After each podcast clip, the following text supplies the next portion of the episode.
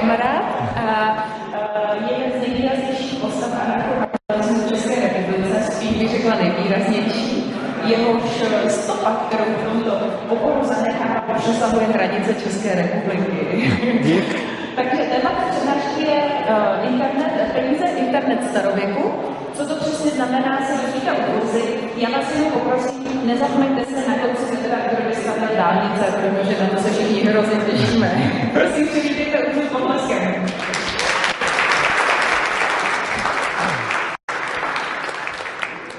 Já moc děkuji Hedvice za skvělý úvod. Dík. A, a o čem si tady budeme povídat? Možná budu malinko nosit dříví do lesa, protože uh, lidi, kteří nějak perfektně znají rakouskou ekonomickou školu a nějaký ty základy ekonomie, ale dokážou je domýšlet do důsledku, tak se tady dost možná budou uh, první půl hodinku nudit.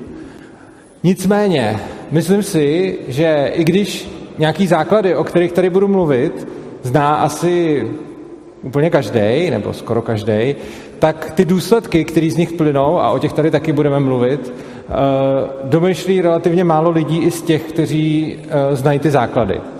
A budeme si teda povídat o penězích a potom se dostaneme na konci k kryptu a jeho regulacích. Eh, mně se vlastně líbí, proto jsem tu přednášku nazval Internet ze starověku, protože peníze, a to na té přednášce vysvětlím, jsou vážně takovým internetem a zdá se, že lidi používají právě už od starověku. Takže o čem se budeme bavit? Eh, napřed si řekneme něco o tom, jak peníze vnímáme, potom proč ten internet, pak něco o tom, jakým způsobem v té komunikaci skrze peníze nastává šum a nakonec se podíváme na ty svobodné peníze, v rámci kterých právě zmíním ty kryptoměny. Takže, eh, jo, a budu rád, když budete klást během přednášky ty dotazy, které se tady nějak někam schraňují a pak je na konci, na konci zodpovím. Eh, jak vnímáme peníze? Často mají peníze nějaký negativní konotace. A dozvídáme se to, když prostě už jako malí třeba slycháme nějaký pohádky, nebo prostě když se mluví o lidech, tak jako co klasicky slyšíme, eh, že to někdo dělá jenom pro peníze, což je hanlivý, eh, že je někdo na prachy, nebo že si hrabe. A tyhle ty věci jsou často společensky vnímány jako, že to je to míň. A to podle mě vede k tomu důsledku, že spousta lidí má problém o penězích mluvit, eh, má problém si o ně říkat a mluvení o penězích často bývá považovaný za nějaký povrchní. Nicméně já peníze považuji za jeden z největších vynálezů lidstva a myslím si, že nebýt peněz, tak my jako lidstvo bychom se nikdy nedostali tam, kde teď jsme. A jako ty peníze totiž jsou něco jako univerzální komunikační nástroj, kterým si toho spoustu sdělujeme. Podíváme se napřed na to, co se dozvídáme o penězích ve škole. A to taky formuje ten náš pohled na ně. To, co nám řeknou vždycky už na základce, že jako někdy dávno se měnily ty statky za statky, takže byl bartrový obchod a potom jsme teda vynalezli peníze abychom nemuseli prostě měnit eh, krávy za chleby, ale abychom prostě mohli nějakým způsobem líp obchodovat. To je pravda a je to jedna ze tří funkcí peněz, což je právě to, ten univerzální prostředek směny. To je to, u čeho většinou ve školách skončíme, pokud třeba nestudujeme ekonomku nebo tak. Když jsou někde hodně pokrokoví, tak se ještě setkáme s tím, že vlastně ty peníze nám řeknou, kolik nám toho jako společnost dluží. Jo? Že něco uděláme, dostaneme za to peníze, čímž jakoby vzniknou nějaký dluh té společnosti vůči nám a my se ho pak můžeme vybrat tím, že se za to něco, něco koupíme. Uh, tohle naráží na to, že druhá funkce peněz je, že jsou zúčtovací jednotkou a tahle ta funkce podle mě je důležitější, než si většina lidí umí představit a o tom budu mluvit většinou té přednášky.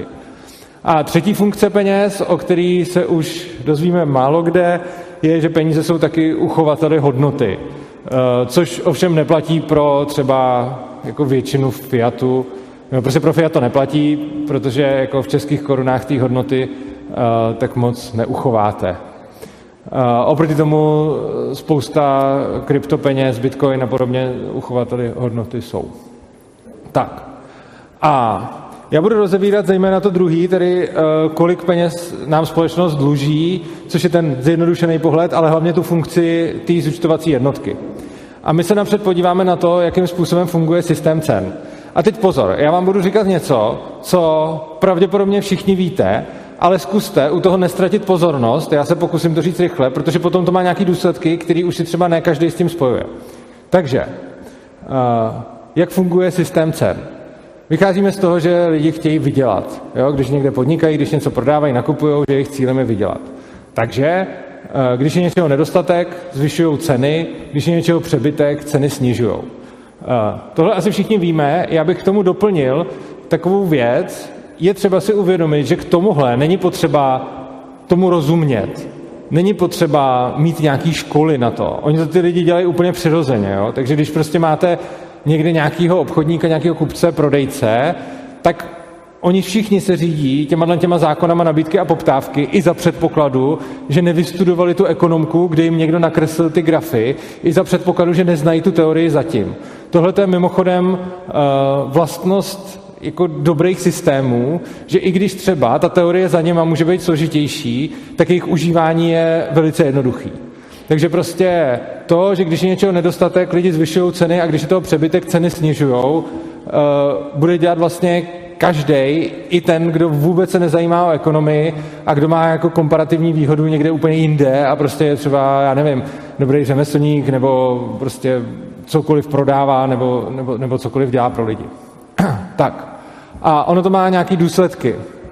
Uh, když je teda přebytek, tak jsou ty ceny nízký. Jo? Když se zaměříme na jakýkoliv statek, prostě jeho hodně, tak se sníží ceny. A první věc, jak se při tom přebytku budou chovat producenti toho statku? Producenti, mimochodem vidíte na ty slajdy přes ty židle, nebo ne? Mně přijde, že tam dole už to nemůže být vidět. Nevidíte, co? Tak já to tady trochu vyčistím, protože protože já bych rád, abyste se na to mohli podívat, když už jsem to připravil. Tak. Teď vidíte? Dobrý. Tak jo. Uh, jo, teď jsem si zamotal mikrofon. Ah. Tak jo. Uh, když jsou nízké ceny při přebytku, tak producenti snižují produkci, krachují a migrují do jiných odvětví. Což je mimochodem přesně to, co bychom od nich chtěli. Že? Když je něčeho přebytek, tak už nechceme, aby to vyráběli víc a potřebujeme ty lidi využít někde jinde. Uh, co dělají konzumenti? Konzumenti toho statku ho spotřebovávají, protože je levný a užívají ho místo jiných statků jako substitut. Prostě. Když máte něco, co je fakt levný, uh, tak to můžete použít místo něčeho jiného. Typicky, prostě, a to se týká těch peněz, když máte někde takový ty mega hyperinflace, tak ty peníze už pak nemají hodnotu toho papíru, na kterým jsou, uh, na kterým jsou natištěný, takže s tím lidi různě podpalují nebo to využívají jako tepelnou izolaci, uh, skládají si z toho věci a podobně. A při nedostatku máme ty ceny vysoké, takže tady jsme si říkali, co se děje, eh, když máme přebytek nějakého statku, teď nedostatek statku. Co dělají producenti? producenti navyšují produkci, pokud můžou, a noví přicházejí do toho odvětví, protože tam chtějí vydělat. Čo? A co dělají konzumenti? Odkládají spotřebu, šetří a hledají substituty. A jako tohle je naprosto super. Tohle to vlastně, tady ještě odstraním židly, tohle to vlastně vypadá tak, že aniž jako ty lidi to musí nějak studovat nebo o tom vědět nebo mít nějakou teorii zatím a prostě dělají fakt jenom to úplně basic, jakože prostě je něčeho hodně, tak to prodávám levněji, je něčeho, protože to nemůžu prodat, je, to drahý, tak tu cenu zvýším. Tak když to dělají ty lidi v té společnosti, tak ta společnost se úplně sama jako nějakým způsobem konfiguruje a alokuje ty zdroje tak, jak je potřeba. Což je super, protože ten systém způsobuje, že i lidi, kteří mu vlastně nerozumí a jenom se snaží vydělat, tak kooperujou. A proto říkám, že peníze působí jako nástroj komunikace. My skrz ty ceny si dáváme najevo, hele, tebe v tomhle oboru už nepotřebujeme, přesuň se jinam. Hele, v tomhle oboru bychom potřebovali víc lidí, přesuňte se tam. A nikdo to nemusí řídit, nemusí tam být žádný vládce, nemusí to nikdo prostě regulovat ani určovat. Ty lidi to dělají úplně sami. Uh, protože reagují na ty ceny. Co je na tom super, že lidi reagují na ty ceny, i když neznají příčinu těch změn. Jo? Ona se může změnit cena a vy nemusíte vůbec vědět proč. Jenom stačí vidět, že se změnila. Prostě třeba, já nevím, ty konce dělají spousta baterek z litia a teď prostě někde dojde litium, bude nějaký megaprůser. Třeba někde bude válka nebo tam bude nějaký problém. Co se stane? Uh, lidi, cena litia půjde nahoru a i ty lidi, kteří v životě tam nebyli a neví, že, že jsou tam někde doly na litium a že je tam nějaký problém, tak začnou vymýšlet třeba baterky, které budou používat něco jiného než litium. Ne, jo? Takže je to vlastně komunikace. A lidi na ně reagují efektivně pro sebe i pro společnost a vlastně v důsledku toho, že chtějí sami zbohatnout a myslí na sebe, na svůj sobecký zájem, tak kooperují ve společnosti. Což je vlastně skvělý, protože velice často je nám předkládáno, že ty věci jdou jako proti sobě. Jako buď seš sobec a myslíš na sebe, anebo seš teda ten dobrý altruista a pak myslíš na tu společnost. A ten systém peněz a ten volný trh to krásně slučuje dohromady. Že vlastně to, že je člověk sobec a chce co nejvíc vydělat, tak potom přirozeně dělá to, že se koordinuje co nejvíc s ostatníma a ty lidi tou kooperací právě třeba řeší to, že když něčeho je nedostatek, tak to začnou víc vyrábět, když je něčeho přebytek, tak to vyrábějí méně. Aniž musí ty informace mít. To jediné, co vám to přenese, je ta cenovka prostě. Což je vlastně geniální, že vy někde můžete mít fakt jako nějaký problém na druhé straně světa může tam být nějaká prostě válka nebo prostě nějak něco. A ty lidi, kteří o tom vůbec nic nevědí, ani nemusí vůbec znát to místo, odkud se to přináší, tak na to jsou schopni zareagovat jenom proto, že k ním doručíte nějaké jako jedno číslo. Uh, totiž ty změny cen jsou signály a šíří se společností. A bránit jejich šíření je pro každého finančně ztrátový. Jo? Uh, vlastně zase, vy myslíte sami na sebe, prostě jenom se vám snažíte se neprodělat. Jo? Takže chcete vydělávat nebo neprodělávat, což znamená, že nechcete nakupovat předražené věci a naopak nechcete ani prodávat pod cenou. A když prostě jediný, co řešíte, je nebudu prodávat pod cenou a nebudu kupovat předražené věci, tak tím se sami podílíte na tom, že koordinujete činnost lidí vlastně po celém světě. Což mi přijde super. A tím se dostáváme o tom, proč tomu říkám internet ze starověku, protože lidi tímhle tím způsobem komunikují právě už od toho starověku, protože to tak ty peníze uh, začaly vznikat. A díky těm penězům všude decentralizovaně spolupracují. A co je na tom super, že tenhle internet, na rozdíl od klasického internetu, nepřenáší jenom informace, tenhle internet přenáší i motivace. Jo? Že vlastně vy se nejenom dozvíte, jako čeho je málo, čeho je dost, ale máte rovnou motivaci se podle toho zachovat, což je taky super. A nikomu není to třeba vysvětlovat, co má dělat, každý si to prostě pořeší sám a každý, kdo bude se snažit sobecky co nejvíc vydělat, tak na tom volném trhu se bude snažit být co nejprospěšnější té společnosti. Uh, nejvíc vydělávají ti, kdo nejlíp uspokojují potřeby ostatních. Tohle je jako, možná bych řekl, drsná pravda, ale je to tak. Uh, spousta lidí to popírá a je to prostě tak, že je důležitý uspokojovat ty potřeby podle skutečných preferencí těch lidí. Jo? Že vlastně já si můžu myslet, že by ty lidi potřebovali něco, ale oni ve skutečnosti potřebují něco jiného a vyjadřují to sami tak, že si to kupují. Protože ty lidi to ví nejlíp. Takže to vydělává nejvíc ten, kdo uspokojuje potřeby ostatních podle jejich subjektivních preferencí a ne podle nějakého obecného, jako co by se mělo. Uh, a teď přichází jeden možná z nejdůležitějších slajdů přednášky. Peníze nám přinášejí odpověď na otázku, jestli je můj projekt užitečný. Cokoliv začnu dělat. Jo? Prostě otevřu si kavárnu, budu tady přednášet, otevřu si YouTube kanál, budu někde učit, nebo se někde někam zaměstnat, nebo prostě něco vymyslím novýho. A teď jako nevím, jestli je to užitečné nebo ne. Nevím, jestli to společnosti pomáhá, jestli to, co dělám, je skutečně to, co je prospěšný. A ty peníze mi na to přinášejí odpověď. Prostě ziskový projekt, ten, který je v plusu, produkuje statky, kterých si lidi cení víc než těch statků, který spotřebovává. Jo? Prostě cokoliv děláte, tak něco spotřebováváte a něco produkujete. Minimálně spotřebováváte třeba svůj čas. jo? ale často spotřebováte i nějaký zdroje.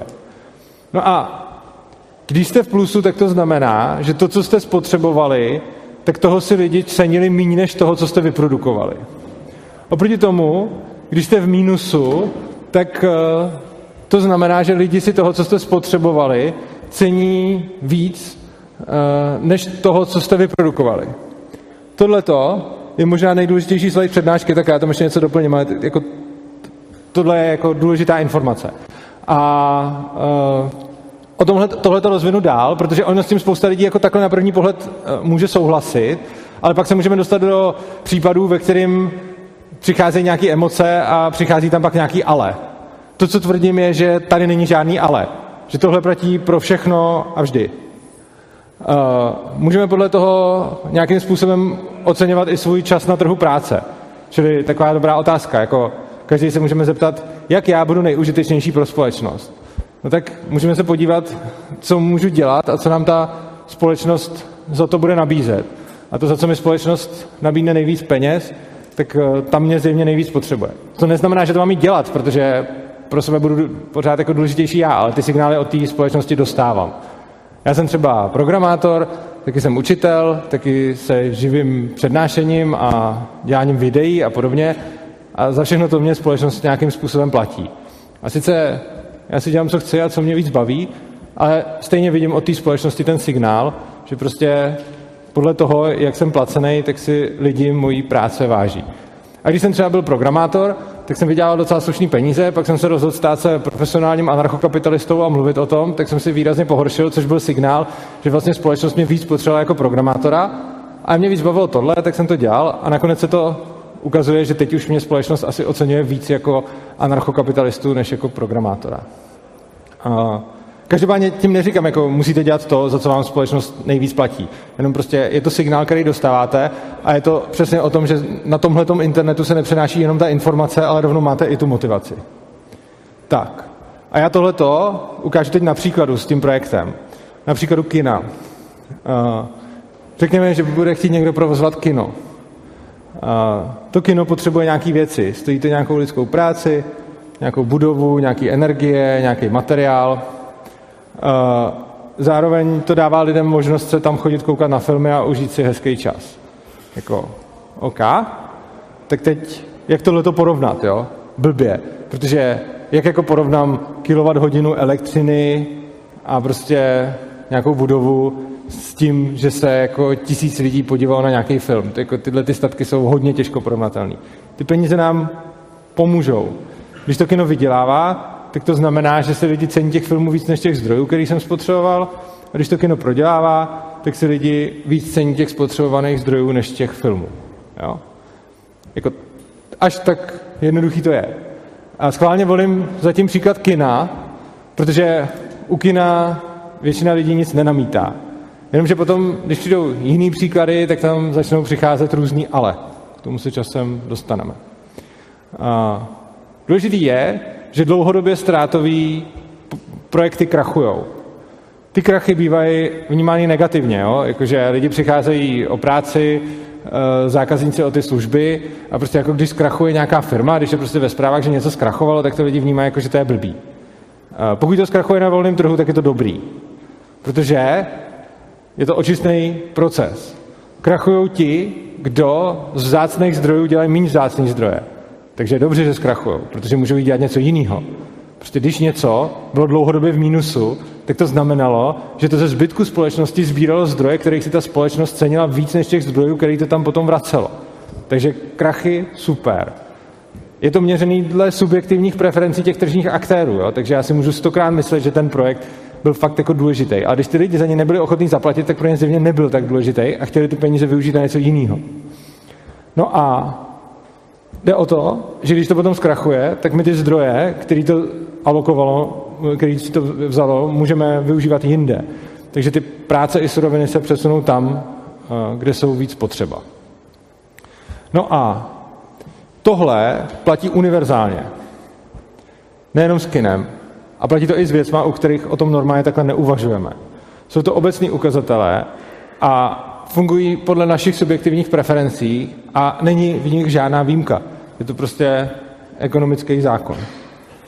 A platí to teda i pro věci, jako jsou vzdělání, umění, zdraví nebo dobročinnost. Takže přesně tohleto, jako ztrátový ziskový projekt, to stejný poznám u nemocnice, kdyby byla volnotržní.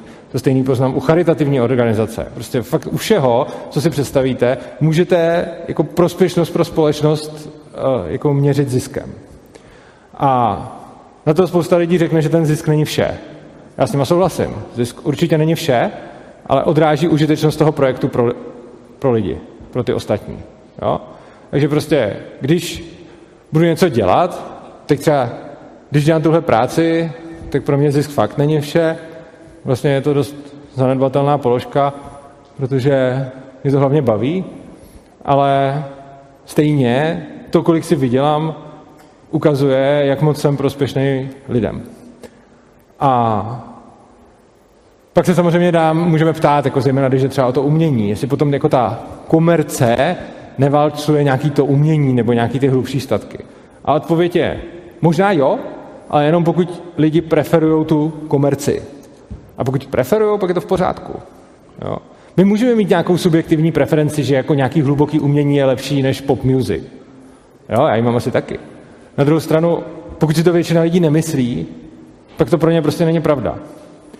A v momentě, kdy to začneme spochybňovat, tak to často spochybňují lidi, kteří jejich preference se liší od těch většinových. Jo? Takže jako já prostě budu umělec, udělám nějaký super projekt a mám pocit, že to je to hluboký, to je to užitečný, ale prostě třeba spousta lidí se na to ani nepodívá, protože se na tím nechtějí zamýšlet, protože to, co chtějí, je přijít po práci domů, lehnout si k televizi, pustit si tam fotbal a dát si k tomu párky s kečupem. A tohle je přesně ten moment, kdy jako spousta lidí řekne, no ale tak těm lidem to musíme vnutit, protože jim to pozvedne život. A já říkám, ne, oni když se radši dívají na fotbal, tak chtějí víc fotbal a to, že já si myslím, že by pro ně něco jiného bylo dobrý, je nějaký můj subjektivní názor, ale když ho začnu tlačit ostatním, tak tím budu snižovat jejich, uh, jejich užitek. Je dobrý se v tomhle naučit přijímat, že ne vždycky máme pravdu, takže i když vymyslím nějaký super projekt, tak v momentě, kdy nebude fungovat a neuživí se, tak to znamená, že jako není tak super, jak jsem si myslel. Je možná tak super pro mě, ale není tak super pro ty lidi. Když jsme říkali, že ty peníze používáme, jako vnímám jako nástroj komunikace, to je za mě fakt jejich jako hlavní funkce, jo? že prostě skrze ně komunikujeme a synchronizujeme jako společnost to, co, to, co děláme, tak eh, jako každá komunikace, i komunikace skrze peníze může být náročná. Eh, zejména, když se zvyšují ceny, a to zejména v nějakých případech. A tady už si začneme eh, říkat něco, co může třeba někomu vadit. Takže třeba, když je někde hladomor, jo, že ty lidi prostě nemají co jíst tak to, co spousta lidí vymyslí, je, hele, zastropujeme ceny jídla. Jenže problém je v tom, že když je zastropujeme, tak potom omezíme motivaci těch lidí ten stav řešit, jako třeba lidi zvenku tam to jídlo dovážet. Jo.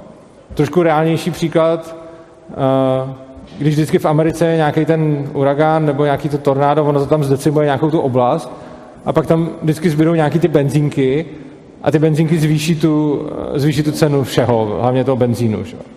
A co, jako, můžeme si říct, hele, to je hnusný, oni vydělávají na těch lidech, kteří teď přišli o střechu na hlavu a potřebují jenom odjet z té oblasti. A jako, co to se pak stane, když ten pumpař zvýší tu cenu toho benzínu? Prostě lidi si natankují plný nádrž a natankují se akorát tolik, kolik potřebují, aby dojeli k nějaký další benzínce, protože prostě, když si představíte, že přijdete o střechu nad hlavou, není tam elektřina, potřebujete se prostě někam přesunout z vašeho zničeného baráku, tak je to sice jako na prd stav, ale v momentě, kdy teda pojedete k benzínce a tam bude jako litr benzínu stát 4 pětky, tak prostě natankujete plnou nádrž, že jo? Proč ne? A proč byste se jako dívali do nějakých map a přemýšleli o tom, kde je to ještě zničený, protože proč ne s tou plnou nádrží, když vás ta plná nádrž bude stát prostě 2000 korun. Ale za předpokladu, že by ten pumpař ty ceny vyšrouboval a najednou by za litr benzínu chtěl třeba 5 kilo a najednou by ta nádrž nestála 2000, ale stála by 20 tisíc nebo 25 tisíc, tak prostě si najednou rozmyslíte, jestli potřebujete tu nádrž fakt plnou, anebo jestli nedojedete s půlkou. A v momentě, kdy si to rozmyslíte, tak pak vyjde na víc lidí. Takže jako vlastně tím, že někdo chce vydělat na tom, že lidi přišli o střechu nad hlavou, těm lidem, kteří přišli o střechu nad hlavou, přímo pomáhá. Je to zajímavý. A je to tak. A stejně tak, já jsem obrácený směr.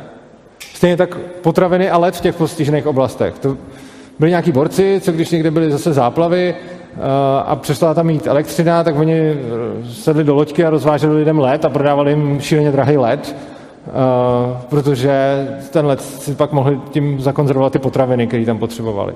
Takže oni prostě prodávali led a stále jako šílený Mailand. A následně ohledně toho byly nějaký soudní spory a následně se ukázalo, že ty lidi to nesměli dělat a že za to museli platit nějaké pokuty. Což vede k tomu, že příště tam nikdo s tím ledem takhle to objíždět nebude, že? Což ale nechcete. Jako vy, když jste úplně v háji a, a prostě máte nějaké jídlo, teď ono vám to, jako budete ho potřebovat, tak ten led, protože na něj jste ochotný zaplatit hodně, no tak když vám tam někdo přijde a řekne, prodávám tady kosku ledu za prostě tisícovku, tak vy v nejhorším můžete říct, hele, nechci a jste na tom stejně, jako jste byli. A ta nabídka, že vůbec přijde, je lepší, než kdyby vůbec nepřišla. A v momentě, kdy toho člověka, který tu nabídku udělá tomu druhému člověku, který je úplně v nouzi, začnete trestat, že jako zneužívá jeho blbý situace, no tak on ji zneužívat nebude a vykašle se na to a nebude to dělat vůbec. Protože proč to šlo, že jo? proč to fungovalo? Protože ty lidi si byli ochotní tam přijet s tou loďkou a byli ochotní nějakým způsobem prostě jako tohleto dělat a dodávat těm lidem let proto, že, za, že na to mohli šíleně vydělat, jinak by se na to vykašlali a neriskovali by. Stejně tak v době koronaviru ten zdravotnický materiál, že jo, jak se zastropovaly ceny roušek, protože, nebo čehokoliv, protože to najednou bylo hrozně potřeba a stálo to moc. No, zase stejný případ. Prostě v momentě, kdy to stojí málo, tak si to všichni vykoupí a pak to není, že jo. Když to stojí moc, tak se s tím ušetří. Uh, ježiš, mě to tady nějak přeskakuje. Jo. Uh, takže díky těm cenám můžeme dobře alokovat zdroje. Jo? Ukazovali jsme se to například do toho pumpaře. Prostě fakt jako, když lidi přijdou o střechu nad hlavou a potřebují tam odsaď odjet, tak to nejlepší, co pro ně můžete udělat, je zvýšit jim cenu benzínu na desetinásobek třeba. Akorát natolik, aby se to všechno prodali. Takže pokud ten pumpař to vy, vymyslí přesně tak, aby co nejvíc vydělal, čili ideálně zvýšit cenu přesně tak, aby rozprodal veškerý ten benzín, který má co nejvíce lidem, tak na tom za A nejvíc vydělal a za B nejvíc pomohl těm lidem, protože se dostalo na co nejvíc z nich. Samozřejmě ono to potom bude jako fungovat i na to, že prostě když ten benzín bude levný, tak klidně do tím autem sám, že jo? ale když ten benzín bude jako šíleně drahý, tak jako třeba budu zvažovat, jestli nepojedu v jednom autě se sousedem. Tak. A blbý je, že ty cenové signály lze různýma způsoby deformovat. Oni jsou jako pozitivní a pomáhají nám se synchronizovat, ale můžeme je deformovat. To může dělat stát, když třeba donutí lidi dotovat to kino, který bude ztrátový, čímž pak vlastně vysílá signál, který říká plítvejte. Jo? Když budete plítvat, tak my vám to ještě zaplatíme. Tohle jsou vlastně každý dotace. Jo? Když něco nefunguje a vy to začnete dotovat, tak tím říkáte následující věc. Plítváte a my vám za to budeme platit. Jo? Každý projekt, který by se neuživil bez dotací, znamená, že spotřebovává zdroje, kterých si lidi cení víc než toho, co jim poskytuje. Úplně každý. A je jedno, co to je. Jedno, jestli je to kniho, knihovna, divadlo, cokoliv prostě. A když to začnete dotovat, tak řeknete, plejtvejte. Dělejte to dál. Spotřebováváte zdroje, kterých si lidi cení víc než toho, co jim produkujete. A já už se těším na ty dotazy a budu to zkracovat, protože tady vidím spoustu nesouhlasných, nesouhlasných výrazů a vrtění hlavama. A to mám rád. A je to úplně stejný nejenom s tím kinem, ale i s tím divadlem, knihovnou, sportem, prostě s podporou čehokoliv. A v krizích politiky občas napadne zastropovávat ceny, to je další způsob, jak deformovat ty cenové signály, a to potom vede k nedostatku. Jo. A je to už jako starý známý, kdykoliv prostě politik řekl, zastropujeme ceny třeba jídla, protože máme hlad, eh, tak potom nebylo jídlo. Že jo? Zastropujeme ceny čehokoliv, protože něco, tak to potom není. Eh, tyko nedávno si to zkusil Orga, Orbán v Maďarsku, protože přesně jako, co kdyby náhodou, a dopadlo to přesně tak, jak to dopadnout mohlo, že tam potom on zastropoval ceny nějakých potravin, které pak přestali bejt, že jo, protože nikdo nechce dodávat za tu nízkou cenu, když je může jinde prodat dráž a pak taky zastropoval ceny benzínu, eh, což vedlo k tomu, že se začaly zavírat čerpací stanice, což on zase lišácky vyřešil tak, že kdo zavře na víc než asi 48 hodin v týdnu, eh, tak toho zestátní, eh, což zase ty stanice teda museli dál provozovat, protože nechtěli být zestátněný a prodávali teda ten benzín a prodělávali. Eh, výsledkem bylo, že teda tam začali lidi ze zahraničí jezdit pro ten benzín, protože tam byl levnější, že jo? takže on zase musel udělat další, jakože se nebude prodávat těm lidem ze zahraničí a prostě přesně to, prostě nebude to fungovat. A jako každý ekonom by mu tohle řekl dopředu, jak to dopadne, a on to stejně udělal a pak to tak dopadlo a stejně to příště zase někdo udělá. Jako, jsem si jistý, že prostě jako, v tomhle tom se ty politici prostě nepoučí.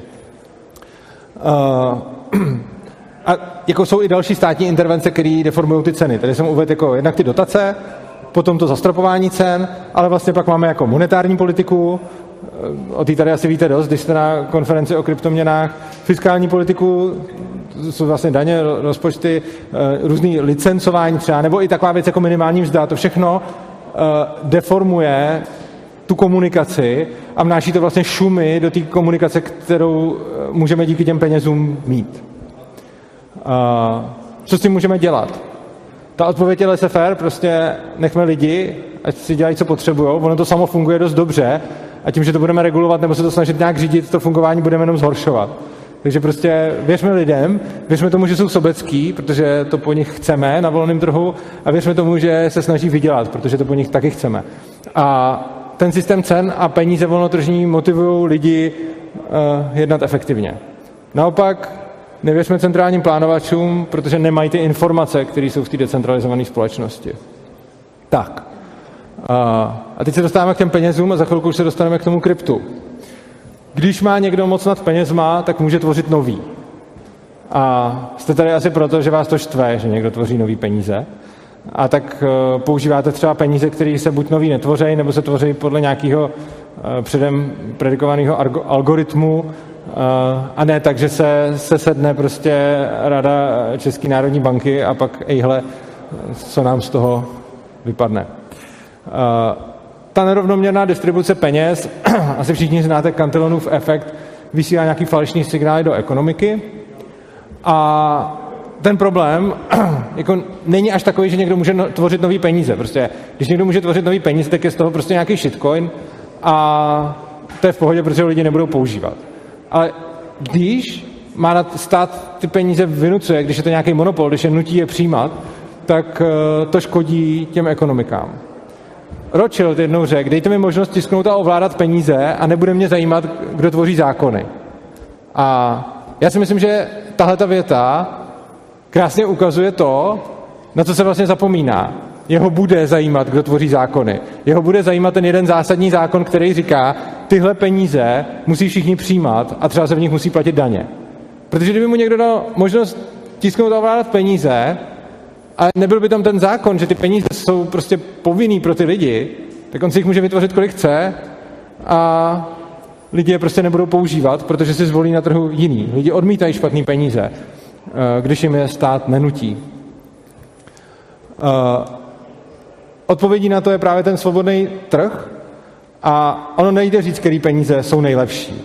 Jo? Prostě i tady určitě na té konferenci bude spousta zastánců jednotlivých kryptoměn a budou se tady dohadovat, a to vidím v těch kryptokomunitách, o tom, který, eh, co je shitcoin a co je scam a co není a co je dobrý a co je super. A ono prostě lidi mají rozdílné preference, takže to, co může být pro jednoho skvělý, pro jiného vlastně být skvělý ani nemusí.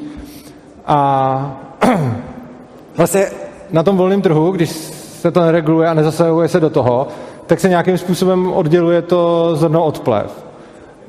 Na volném trhu tomu nebrání ani ten Grešemův zákon, to je takový ten, jak lidi se snaží platit těma špatnýma penězma, že, jo? že prostě, když budete mít, uh, jako vidíte to i u spousty, jako třeba bitcoinerů, že mají ty bitcoiny a mají ten fiat a radši se zbavují toho fiatu, protože si chtějí držet ty bitcoiny. Uh, jenže ten problém nastává, až když někdo fixuje buď ten kurz, a nebo když někdo vynucuje to přijímání těch méně kvalitních peněz. Tohle to jsou jako podmínky, za kterých ten uh, Grešemův zákon vlastně uh, potom bude platit. Jo? Takže je pravda, že lidi se budou dřív zbavovat nekvalitních peněz, a jenom za těchto těch podmínek.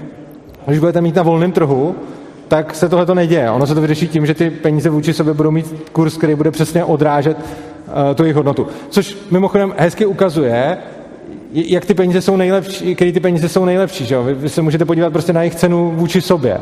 A úplně stejně jako u jakýkoliv statku, prostě když po něčem je větší poptávka, tak to zvedá cenu a to stejný funguje i u těch peněz.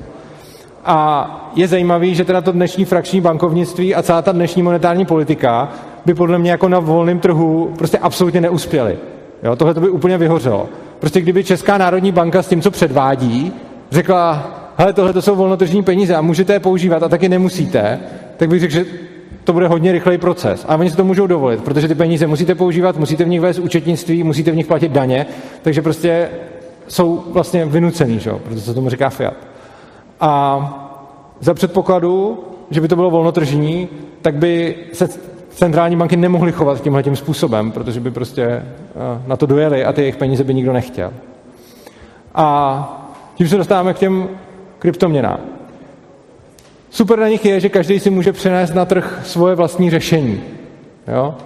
Jako víme, kryptoměny je prostě nepřeberné množství, já už ani nevím, kolik jich je, vždycky jsem to v těch prvních letech sledoval, kolik stovek, pak kolik tisíc, pak kolik deseti tisíc, už nevím prostě, kolik je různých, uh, různých kryptopeněz. Uh, my tím tvoříme vlastní efektivní nástroje komunikace a každý může si říct, hele, já to umím udělat líp než ty ostatní, tak přijde s tou svojí měnou a uvidí, co se stane. Určitě si to řekne víc lidí, než kolik to reálně umí, ale je jako super, že se to všichni zkusí. A já právě, mě na tom nejvíc motivuje, proč prostě se nějak zabývám kryptoměnama, nebo proč jsem vůbec do tohoto světa vstoupil už dávno, dávno, před mnoha lety, tak je ta svoboda. Já jsem vlastně svoje první bitcoiny nakupoval, já jsem vůbec nevěděl, že to někam jako poroste a to bylo tehdy, já nevím, je to určitě nějakých 8 let, nebo ne, ne, ne, nějak takhle hodně zpátky. A já jsem to prostě kupoval jako podporu projektu, který konkuruje státním penězům. A říkal jsem si jako, hele, tak mám nějaký peníze navíc, takže to koupím bitcoin a bral jsem to jako, hele, podporu nějaký projekt. A nakonec to dopadlo dobře, protože oni ty funkční řešení fungují, ale já jsem nečekal tehdy, jak moc to dobře to dopadne a jak moc to bude fungovat a jak rychle. Zároveň, i když mojí motivací nebylo na tom jako nějak bohatnout a prostě jsem to koupil z nějakého ideového přesvědčení, tak mně nepřijde vůbec špatný, když někdo přichází do kryptosvěta s touhou vydělat. Spousta jako těch ideových uh, kryptonačenců řekne, prostě ti, kdo sem jdou jako jenom vydělat a spekulovat na tom, jsou jako ty špatný. A nejsou, že jo? Oni testují ten systém proti všemu možnému a to je vlastně dobrý. My tam podle mě takový lidi chceme, nebo minimálně já takový lidi chci v kryptokomunitě. I když já takový, jako já mezi ně nepatřím, já si prostě tam hodluju nějakou tu svoji hromádku, ale když někdo prostě tam jde a snaží se jako to vlastně různě jako i třeba vyexploitit, tak dokud přímo nepodvádí, tak mi to přijde jako dobrý, protože vlastně každý systém, který je jako vystavený tím, že se to lidi snaží exploitovat, tak se stává robustnějším a ta komunita to může reagovat. Já si pamatuju, nevím, jestli jste tehdy dávno už jako byli v kryptosvětě, je to už hodně let, když se Bitcoin uh, forknul na ty dva velice výrazné forky a to byly uh, Bitcoin Cash a potom Bitcoin Gold. Bylo to prostě před pár lety. A mně se na tom fakt hodně líbilo, že napřed se forknul Bitcoin Cash a teď ty lidi nevěděli, co přesně od toho čekat. Ty, kteří to nějak věděli, tak hned prodali to, co nechtěli a já jsem taky, prostě hned jsem prodal ten, ten Bitcoin Cash a prostě získal jsem za to nějaký, nějaký Bitcoiny navíc. A pak se to tam chvíli mlátilo, v jednu chvíli se ty kurzy jejich málem dotkly a pak Bitcoin Cash šel dolů a Bitcoin zůstal, což celkem ukazovalo, co, co lidi chtějí. No a když bylo vidět, co se stalo s Bitcoin Cashem, že se na to dá vydělat, tak přišel někdo další a řekl, já udělám teď Bitcoin Gold a myslím si, že ta motivace byla stejná. A to, co mně se líbilo, bylo sledovat reakce těch lidí, reakce té komunity. Já jsem udělal zase to samý, že jsem to prostě hned prodal. Ne, to jsem vlastně už ani neprodal, protože to už bylo za tak malou cenu, že se to už ani, že už se mi to nevyplatilo prostě vůbec ani jako něco s tím dělat. Takže Bitcoin Cash jsem ještě prodal, protože tím jsem si mohl přidat nějaký bitcoiny, ale tím, jak ta komunita už viděla, co se stalo, když se forknul Bitcoin Cash, tak když se potom forknul Bitcoin Gold, tak už hned od začátku měl asi jako 1% té hodnoty toho Bitcoinu, protože každý chtěl s tím udělat to samý, že? takže na to už jsem se asi i vykašlal, už jsem s tím jako nic neudělal. A je to vlastně krásný příklad toho, jak někdo chce vydělat nebo chce něco, nebo prostě má nějakou představu o tom, co s tím dělat a udělá si nějaký forky Bitcoinu a teď jako spousta lidí, a to je hrozný, prostě jsou, jako je to nějaký ském, je to prostě blbý pro tu komunitu a je to blbý, že se neumíme domluvit. Já říkám, ne, je to super. Je super, že se to stalo, protože tím se to celé stalo robustnější. A stalo se to docela brzo, jako v historii Bitcoinu, já nevím, třeba po deseti necelých nebo tak letech jeho existence. A vlastně to bylo super, protože uh, jako mně se fakt líbilo hlavně na tom to, jak jiná byla reakce na Bitcoin Cash a jak úplně jiná reakce byla na Bitcoin Gold. To se mi zdálo, jako, že ty lidi se prostě poučili. No a potom je otázka samozřejmě, kde je hranice toho, co ještě považuji jako za dobrý. Já tady říkám, je jako super, když vznikají shitcoiny a já si to fakt myslím, že je super, když vznikají shitcoiny. Uh, jedna z hranic jsou pro mě záměrné podvody. Jo? Jakože když prostě někdo lidem přímo jde jako lhát a říká jim informace, o kterých ví, že není pravda, něco jim prodá a oni za to pak nedostanou to, co měli dostat. To je jako jednoznačný podvod, tam už vnímám tu hranici, že tohle za mě jako dobrý není. Ale to, že říkám, není to dobrý, ještě neznamená, že říkám, pojďme to regulovat. Protože si myslím, že když to začneme regulovat, tak to bude ještě horší. Protože to, co se přirozeně stane, když někdo začne podvádět lidi, že lidi potom budou obezřetnější k těm podvodům. Tím, jak se nějakou dobu v tom kryptosvětě pohybuju, tak za mnou občas chodí lidi, kteří udělali nějakou věc a teď potřebují pomoc. Jo? A jako už jsem i znal případ týpka, který za mnou přišel a řekl, že prostě miliony převed do nějaký prostě peněženky na webu, jako, a pak o něm přišel. Ale tohle se dělo dřív. A jako ty skemy se dělou pořád, ale vlastně jsou furt rafinovanější. A to, na co lidi naskakovali pět let zpátky, už není to, na co naskakují dneska. Což vlastně znamená, že se nějakým způsobem posouvají, že se vzdělávají.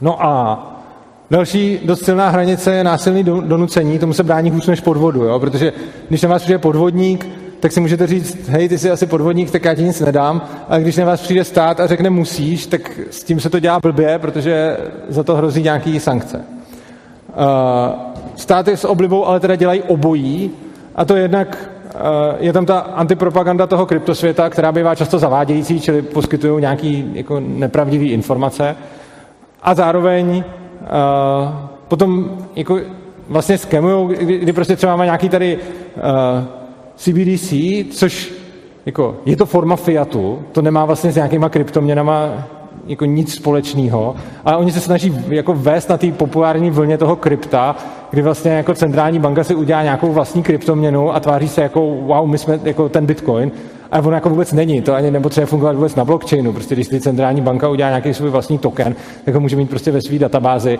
a je to vlastně úplně stejný shit jako ten fiat. A i proto, že vidíme, jako s čím se zcela vážně zabírá, za, zabývá centrální banka, tak bych řekl, že jako stát a tyhle orgány nejsou úplně tou autoritou, na kterou bych spoléhal, uh, prostě, že mě ochrání před asi čímkoliv.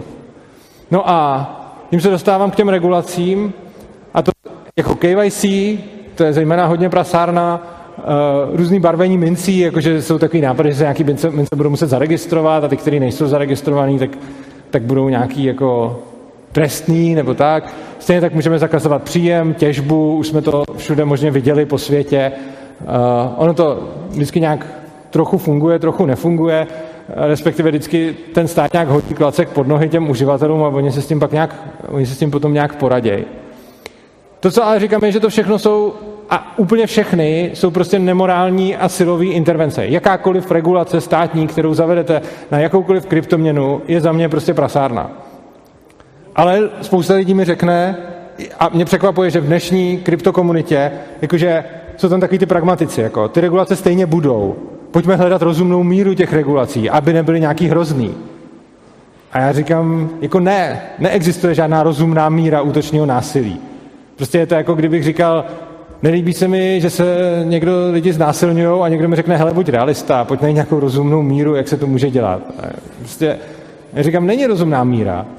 A zase, buď realista, pracuj s tím, co máš, ty státy to prostě dělat budou a já prostě na tom nechci participovat a odmítám to, jakoukoliv regulaci kryptoměn. A samozřejmě, že když ty kryptoměny nebudou regulované, tak tady budou podvody, spousta lidí naletí, spousta lidí přijde o prachy. Já vím, ale tím se to naučí používat a tím se naučí v tom kryptosvětě fungovat. Když jim zase budeme vytvářet nějakou umělou ochranu, nějakou berličku, eh, která, je, která jim bude vytvářet tu iluzi bezpečí, tak nebudou motivovaný uh, se o sebe v tom světě nějak starat. A mám takovou otázku. Co kdyby otroci před pár stovkama let byli realisti a řekli si, to otrokářství tady stejně pořád bude, tak pojďme si jako vyjednat to, že nás nebudou mlátit tolik a že nám dají víc jídla. Jo, jako to je ten realistický přístup. A když potom přestanete být realisti a, začnete, a řeknete prostě, hele, tohle je svinstvo, s tím prostě nesouhlasím, tak se ty věci můžou měnit. A čím víc lidí je schopno to takhle popsat, tak tím spíš můžeme k nějaký změně dojít. A tady mám na konci větu, kterou jsem si i vzal na tričko. Uh, good people disobey bad laws. Dobří lidé neposlouchají špatný zákony. A myslím si, že to s tímhle tím souvisí. Tak. Konec. Adam, máme ještě chvíli na dotazy. To jsem těch, jak jsem potřeboval. První, co jsem říkal, že peníze jsou jedním z největších vynálezů lidstva. Kdyby nebylo peněz, tak nemůžeme takhle moc jako dělit práci a nemůžeme v takhle komplexním světě se vůbec nějak jako orientovat. Takže ty peníze jako potřebujeme k tomu, abychom mohli žít, jak žijeme. Ceny jsou úžasným komunikačním nástrojem. Peníze nevnímám jako, jako něco to špatného, to blbýho, to povrchního. Peníze vnímám jako krásný komunikační nástroj, kterým mezi sebou můžeme se dorozumívat a můžeme koordinovat naši lidskou činnost. Stát bohužel ty cenové signály deformuje, čím škodí společnosti a kryptoměny jsou cesta, jak ty státní zásahy obejít. A proto bych rád, aby byly co nejvíc neregulovaný a rozhodně jako odmítám přistupovat na nějaký jako kompromis ve smyslu, pojďme to zregulovat nějak rozumně, než to někdo zreguluje blbě. Já říkám, prostě kašleme na ty regulace a pojďme vymýšlet cesty, jak je obcházet, když už nějaký přijdou. Tak, to je za mě všechno. Já vám děkuji za pozornost.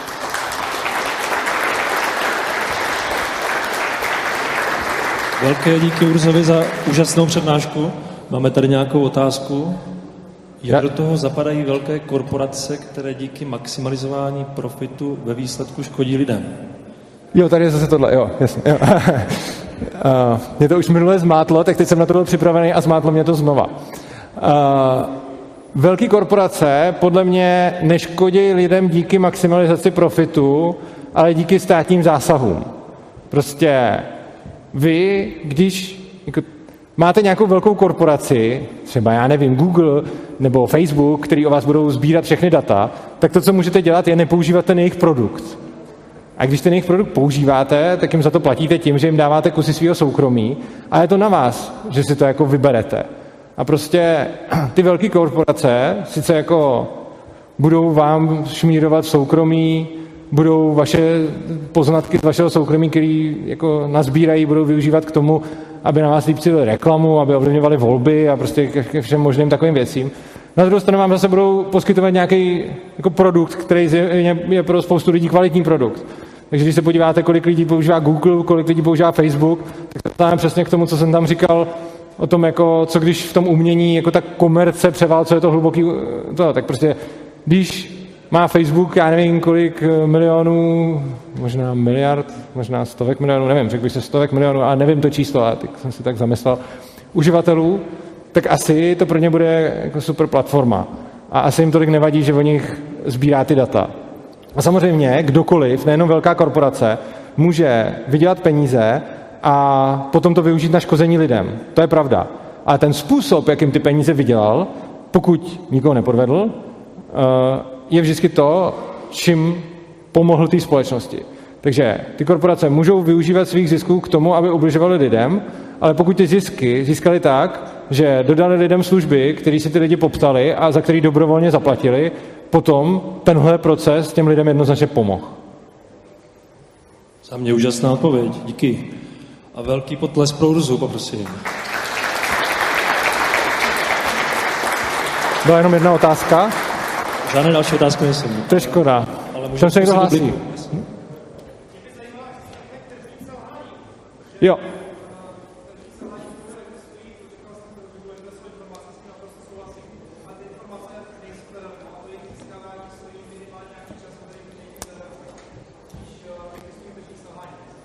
Jo. tržní selhání je takový to, co se učí na ekonomkách a jsou to takový ty čtyři a já je vždycky neumím vyjmenovat. Eh, je to asymetrie, inform, pomozte mi, eh, informační asymetrie, o tom jste tam mluvil vy, eh, pak jsou to nějaký ty veřejné statky, nevylučitelnost ze spotřeby, ne, nevím, ty, prostě ty čtyři tržní selhání. Vy jste mluvil o asymetrické informaci. To, co tvrdím, je, že někdo prostě vzal nějaký v podstatě fyzikální vlastnosti světa a prohlásil, toto jsou tržní selhání. Jasně. Informace není zadarmo a nejsme všichni informovaní o všem a stojí nějaký úsilí vynaložit. A vzniká informační asymetrie. A, a kdyby ta informační asymetrie neexistovala, tak by svět mohl vypadat líp. Jo, jako, nemám nic proti. Na druhou stranu, proč zrovna tohle označujeme za tržní selhání, když je to prostě vlastnost světa? Já můžu jako říct, hele, tak eh, kdyby tady ty židle, na kterých sedíte, uměli jako lítat třeba, tak eh, by to fungovalo líp. Ale taky tomu neříkám tržní selhání. Prostě to není o tom, že ten trh selhává, to je o tom, že ten svět má nějakou vlastnost. A jedna z vlastností světa je, že informace není zadarmo a stojí peníze. A i tohle ten trh reflektuje. Ale jako, neznamená to, že to je selhání. Navíc, když se to snažíme řešit státem, jo, to je ještě taky vtipný, že jako máme pojmenovaný nějaký tržní selhání, a, a pak to řeší ten stát. Jo? Nebo jo, další je třeba ten černý pasažéři, je taky podle mě tržní selhání.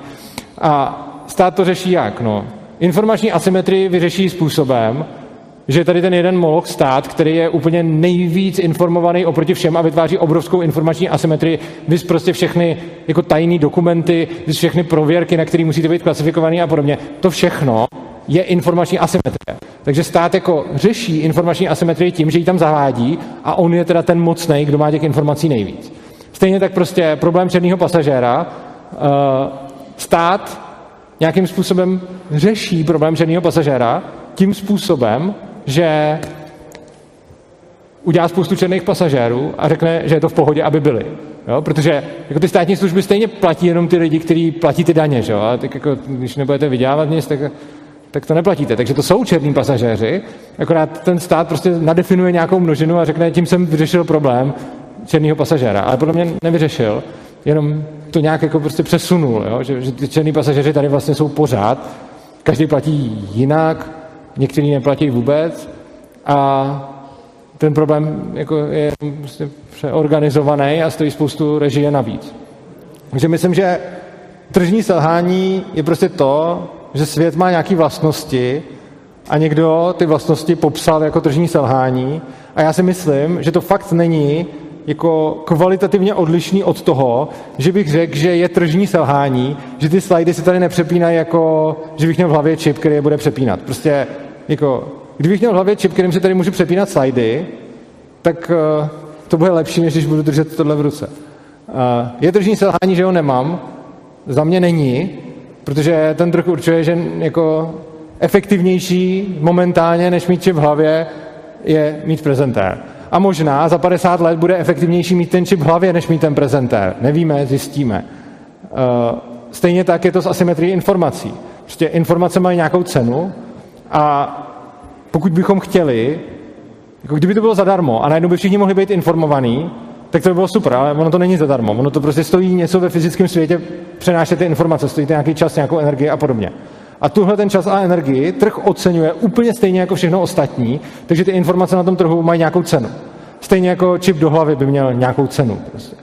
A nemyslím si, že, stejně jako si nemyslím, že je tržní selhání, že nemám čip v hlavě a nemůžu přepínat slidy, i když třeba za 50 let to bude možný, nebo za 100, tak si nemyslím, že je tržní selhání to, že je informační asymetrie a že informace něco stojí. Super, tak ještě nějaké otázky? Nikdo nic? To mě mrzí, minule tady bylo tolik otázek, teď jenom dvě, dobrá. Všichni souhlasí.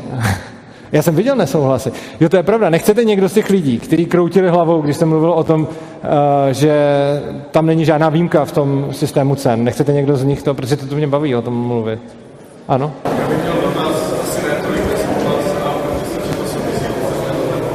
Mě by zajímalo, jsi mluvil o tom, jak chceš minimalizovat míru násilí, že Aha.